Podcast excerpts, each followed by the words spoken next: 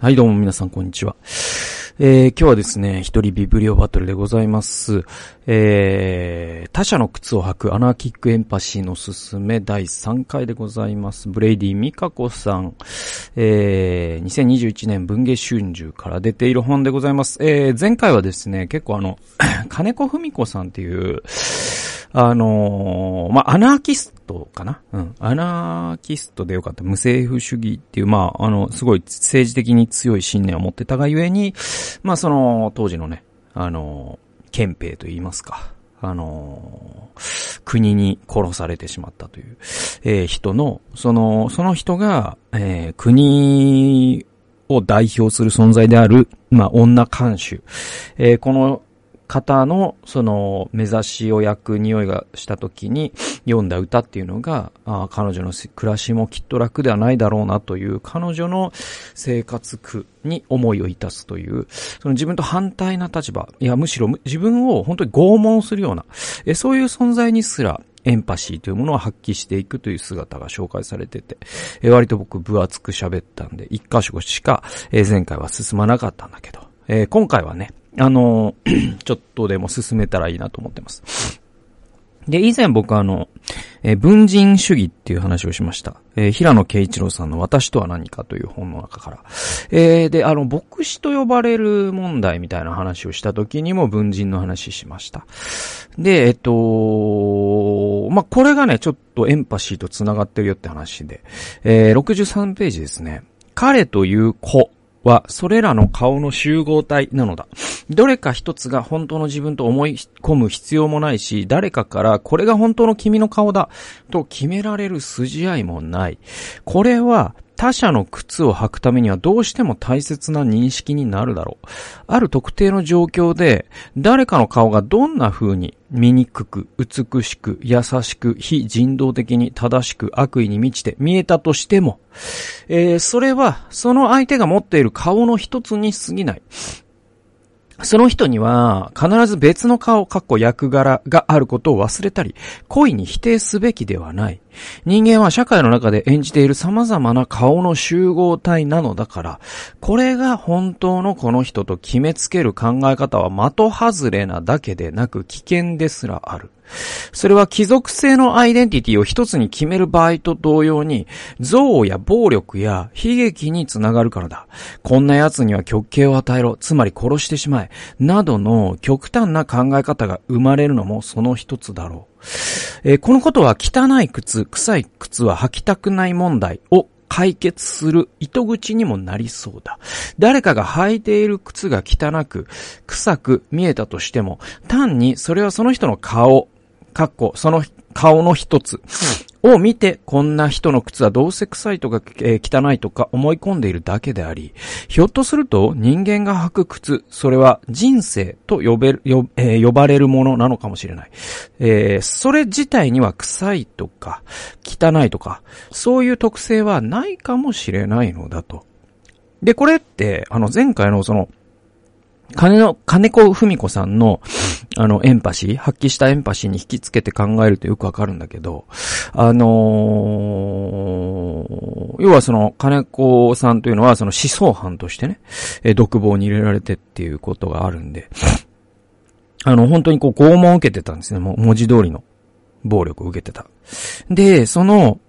えっ、ー、と、拷問を与える女監守、えー、その人、その、女監視という役割は一つの平野慶一郎さんの言うところの文人であって、彼女はもしかしたら誰かの母親かもしれないし、で、家に帰ったら親の介護をしているかもしれないし、ね。で、あえー、いろんなきっと顔があるだろうと。で、えー、金子文子さんが、その、目指しの役、匂いを嗅いだときに、その女監守の生活者としての顔を想像することができたんだと思うんですよ。つまりその、監守としての文人だけでなく、彼女には生活者としての文人がある。で、当時の、そのね、日本の国の、まあ、公務員ですわ。で、えー、きっと給料も安くはないんだろう。ね。本当にこの質素なね、昼食で我慢して、えー、もしかしたら、えー、複数のね、子供を養っているのかもしれない。ね、親の介護のお金がかかるのかもしれない。えー、そうやって想像することができた、えー、金子文子さんは、その人を一人の役割、キャラ、えー、文人に固定しないということができたわけですよ。だから、その、自分を拷問する相手としてだけ見ると、その靴は到底履けないと思うかもしれないが、えー、彼には、彼女には、えー、違う文人があるんだっていう風に想像すると、えー、実は、えー、その人の靴を履いてもいいかな、というふうに思える、みたいなことって多分あって。で、これ結構大事なことなのかなと思いますね。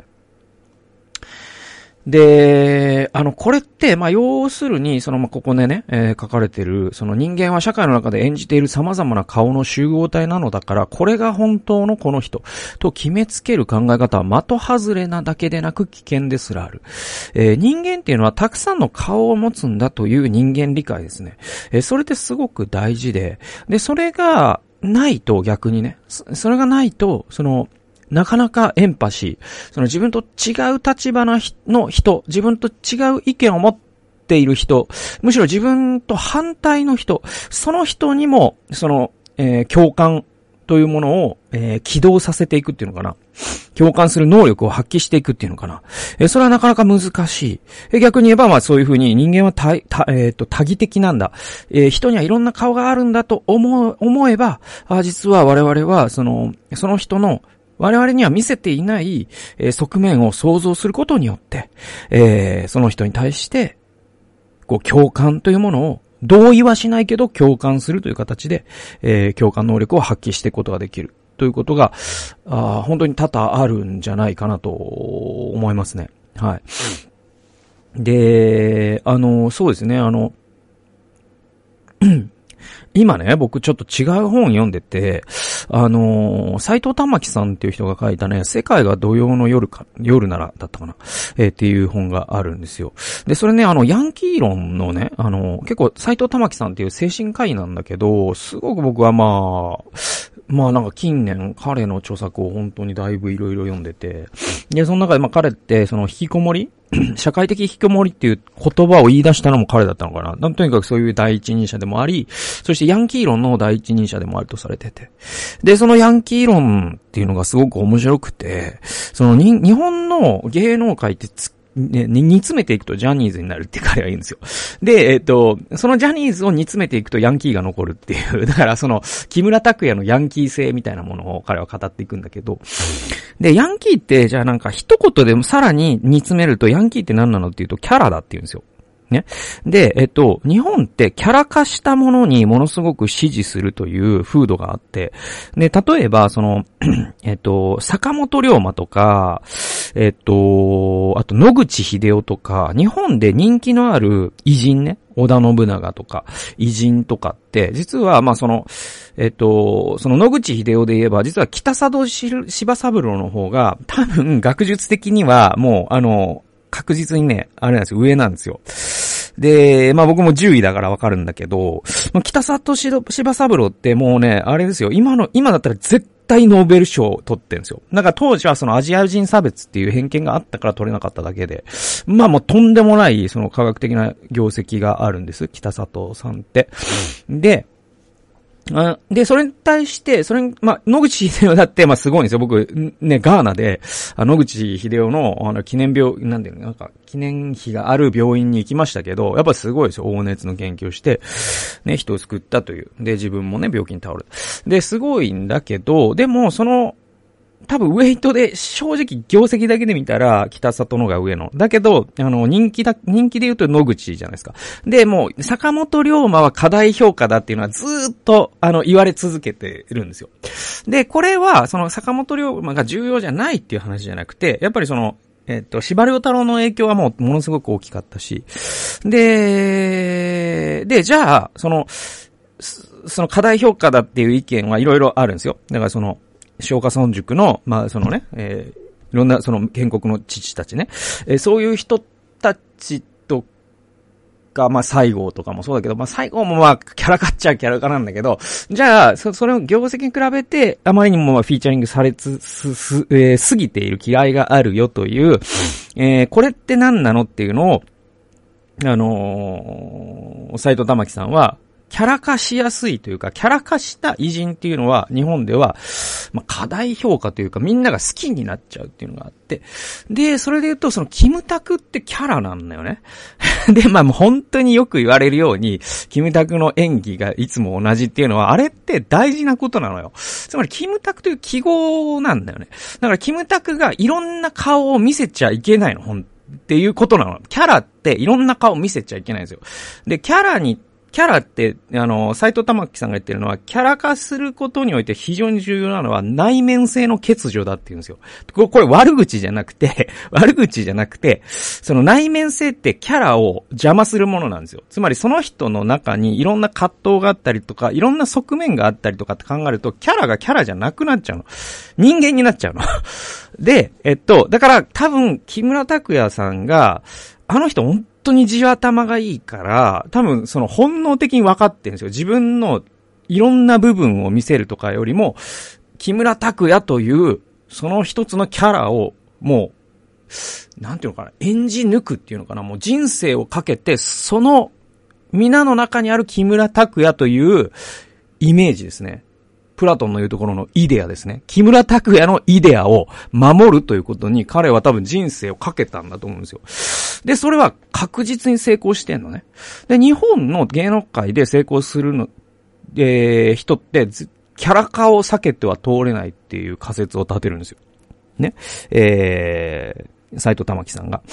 で、それってね、実は、あの、まあ、芸能界ならいいんだけど、あの、エンパシーっていうことに関しては完全に、その、マイナスに働くっていうのが、このブレイディ・みかこさんの文章からわかるんですよ。だから、文人とか言い出すと、キャラが崩壊するじゃないですか。で、キャラが崩壊してもらうと、芸能人って、その、えっ、ー、と、要はアイコンであり偶像なわけだから、その偶像にはいろんなね、あの、側面あるよとか言われると、いや、そんなこと言われても困るんですけどってなっちゃうんですよ。ね、ジャニーズの ね、あの、アイドルとかが、あの、いや、実はジャニーズのアイドルって実はアイドルじゃない側面もあって、ね、結構痔の手術とかをしてましてとかって言い始めると、あの、いや、そういうこと、そう、そういうことを応援してるんじゃないから、ってなっちゃうじゃないですか。ね？だから、その AKB とかも、あの、実は結構恋愛とかしてまして、みたいな話になると、あの、じゃあファンやめるわ、みたいになるっていうのはキャラ化なのね。だから、それは、あの、多分欧米の芸能界にはあんまなくて、割とその人間臭さというか、その、で、また政治的な発言とか欧米の芸能界の方がよくするっていうのも、やっぱり、その、えっと、多様、その、その人の奥行きに魅了されるっていう、おそらくその欧米の芸能の構図と、えっ、ー、と、その人の、なんていうのかな、えっ、ー、と、やっぱキャラだよね。妖怪みたいな感じでさ、妖怪ウォッチとか、ポケモンみたいな感じの、その人の変わらぬその人という記号を応援したいという、えー、日本の芸能界というかそのエンタメの風土の違いなのかなと思いますね。だからその、レディーガガ的な振る舞いっていうのは日本では本当に難しいと思いますよね。テイラー・スウィプトとかもそうだけど、そのキャラっていうものに固定お前はキャラから動くなよ、この野郎っていうのが多分、日本の芸能人を応援する背景にはあって、でもそれって、その一般人がそれをやってしまうと、本当確実に共感能力を失うことになるんで気をつけた方がいいのかなというふうに思います。それは自分自身がこういう、自分こういうキャラだからみたいなことも本当に良くないと思うし、他者を見るときにあの人はああいう人だよね。っていうふうに固定、イメージを固定しちゃうことで、その人への共感っていうのが不可能になっちゃうから、その時点で。これ気をつけた方がいいのかなと思いますよね。はい。えー、次行きましょう。次はですね、えっ、ー、とね、このトマピテ、ピケティいるじゃないですか。トマピテ、ピケティね。えっ、ー、と、3、4年前ですかね。あの、21世紀の資本という本を書いて。で、僕、手に取って、図書館で借りて、読もうとしたんだけど、10ページぐらいで、挫折しました。で、多分、あの、世界に僕と同じ10ページで挫折した人は、えー、2億人ぐらいいると思うんですけど、日本にも多分数十万人いると思うんですよね。まあ、それぐらい、その、買った割に読まれてない本、第1位だと思うんですけど。でもまあ、い、彼が言ったことは大体知ってて。で、それは、す今、すごくデータをいっぱい集めて、その、現代の世界で、あの、すごく、その、富の不均衡が、あの、すごく高くなってるよっっていう話。で、やっぱりその租税回避って言って、あの、いわゆるこう、タックスヘイブン、えー、っていう、あの、制度の抜け道っていうのが、あの、この状況を悪化させてるから、ちょっとなんとかしようねっていうのが、まあ、21世紀の資本の僕なりの要約です。間違ってたらすいません。なんだけど、で、この人がちょっと面白い話をしてるらしくて、それがそのなんかね、あの、インドのね、あの、バラモンとクシャトリアっていうのがあるんですよ。で、バイシャっていうのもあるんですよ。で、あのー、まあ、インドのそのカースト制度って僕もだからインドいたから、あのー、いろいろ聞いた話ね、まあ、いろ、あの、まあ、すごいざっくり言うと、えっと、一番、あのー、高いカーストはバラモンです。で、えっと、その宗教的な指導者だったんだけど、もうだんだんそのバラモンが、あ結構その政治にもエンタメにも、えー、ね、学問の世界でも経済でも、結構すべてを牛耳っていったという歴史があります。で、バラモンって人口の確かね、5%とかなのね。で、その人たちにも権力が、あらゆる権力が集中してて、もうバラモンのバラモンによるバラモンのための国と言っても、実は、あの、過言ではないぐらいの、まあ、その独占状態を作っていった。っていうのが、まあ、そのインドの歴史っていうのがありましてですね。で、えっ、ー、と、まあ、死の交渉で言うと、まあ、死なんですよ。でも、日本の死とはちょっとと違うのね。うん、っていうのはあれで、死の古書とちょっと似てるのは、クシャトリアとかバイシャとかって、確か商人と、あの、えっと、戦士なんですよ。で、えっと、これも、これがね、えっと、20%、20%とかいたのかなそんぐらいだったと思います。はい。で、えっと、商人と、おね、戦士ですわ。で、その下に、あの、奴隷階級っていうのがいて、で、最後に、その得た否認ですよね。あの、日本でいうところの、えー、それがもうアウトカーストとか、あシェジュールカーストとか、まあいろいろ言いますけど、そのカーストを持たない、まあど、もう、なんていうか、人ならぬ人たちっていうのがいて、まあそういう人たちがやっぱりその貧困に今も苦しんでいるという状況があります。ちょっと話それましたけど、この、その、インドの、えー、カースト制度を使って、現代の世界は、その、を、カースト制度的に比喩で表しているっていうのが面白くて、うんえ、79から80ページでございます。え、21世紀の資本で有名なトマ・ピケティは、今、今や左派はインテリエリートの集まりで、右派はビジネスエリートの集まりになっていると指摘し、インドのカースト制度では、上級カーストは僧侶と知識人。これがバラモンですね。そして軍人と商人、クシャトリアとバイシャに分かれているように。で、ここまでがエリートで、その後はまあ奴隷階級になっていくんだけど、で、えっと、そういう風に分かれているように、現代の欧州や、えー、米国の左派、右派の構図もこれに似ていると主張した。これちょっと面白くないですか？だから、その、まあ、めちゃくちゃデフォルメして言ってるんだと思うんですけど、要は、その、リベラルエリートね。あの、だから、バイデンとかさ、ヒラリー・クリントンとか、まあ、その、あとはまあ、 GAFA とかね、そういう人たちですよ。で、そういう、その、カリフォルニアとかニューヨークに住んでる、まあ、めちゃくちゃ学歴が高くて、テック企業で働いてたりとか、あとはその、連邦政府で働いてる人たちね。で、そういう政府高官とか、まあ、そういう、まあ、が、リベラルエリートと言われる人たち、まあ、そのトランプ支持者が一番嫌いな人たち。これが現代のバラモンだって言うんですよ。で、じゃあ、そのトランプというかその共和党の実はが岩盤支持層って、アメリカでいうところね、岩盤支持層って何かっていうと、日本の自民党の支持層にめちゃくちゃ近くて、つまりアメリカの伝統産業の代弁者なんですよ。で、えっと、まあ、よく、まあ、これはもうよく知られているように、ブッシュ、ブッシュ家って共和党のね、まあ、エリートですけど、そのブッシュ家って実はそのテキサスの油田ね、あの、製油会社、えっと、石油会社、えー、の家系の人だったりするわけ。で、アメリカにはその石油会社もあれば、その US スチールっていう鉄鋼系もあれば、その旧産業というか、そのいわゆるまあ二次産業でくくられるような、そういういろんなまあ、あの、会社があるわけです。で、えっと、日本の NTT に当たるような、あ会社もあります。で、そういう、まあ、科学、デュポンとかね、えー、まあ、いろんな、こう、財閥系のユニリーバーもそうだし、そういう、まあ、コングリ、コングロマリットがあるわけですよ。そういう、えー、何かものを作り出すことによって、えー、お金を儲けてきた人たち。実は、その共和党ってそういう人たちの巨額の献金に支えられてるっていうのがあるのね。だから、すごく、なんかこの話って面白い。軍人と商人に共和党が支えられ、僧侶と知識人にリリベラルエリートに、えー、民主党が支えられているっていうなんか構図が、そういう考え方もあるなと思って面白かった。で、続き読んでいくと、つまり、左派も右派も、どちらもでも、え変わらないのは実は左派も右派もエリートであることには変わらないんですよ。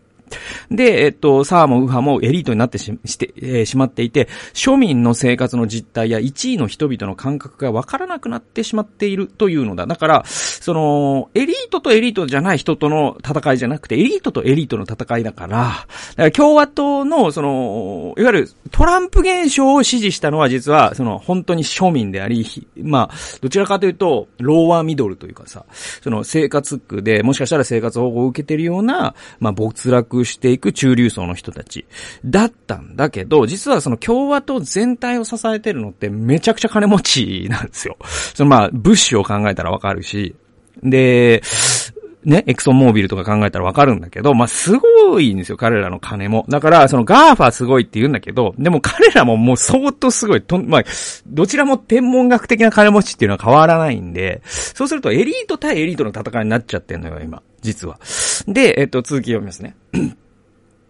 えー、新型コロナウイルス感染拡大で経済規模が大幅にシュリンクし、全体的、つまり、えー、つまり、えー、所得が高い人々まで、えー、全体的な影響、つまり所得が高い人々にまで影響が出てくると分かれば、この状況を打破するためには、反緊縮的な政策が必要だと左派も右派も一致して理解できる。だとすれば、これまでは現代のバラマも目シャクトリアもバイシャもみんな打破すべき状況は、えー、存在しないと思っていたことになる。と。で、他者への想像力のなさというのはまさにこれではないか。バラモン、えー、バラモン左派も、でも、クシャトリア右派でもいいのである。彼らが他者のことを正確に想像できる能力。過去心理学の、えー、分野で cognitive empathy を指すときのエンパシック、えー、アキュラシー。エンパシー的な正確ささえ持っていれば、餓死者が出ていることや、子供の貧困率が上がっているのは、なんでかな、と立ち止まって他者の状況を想像できるのであり、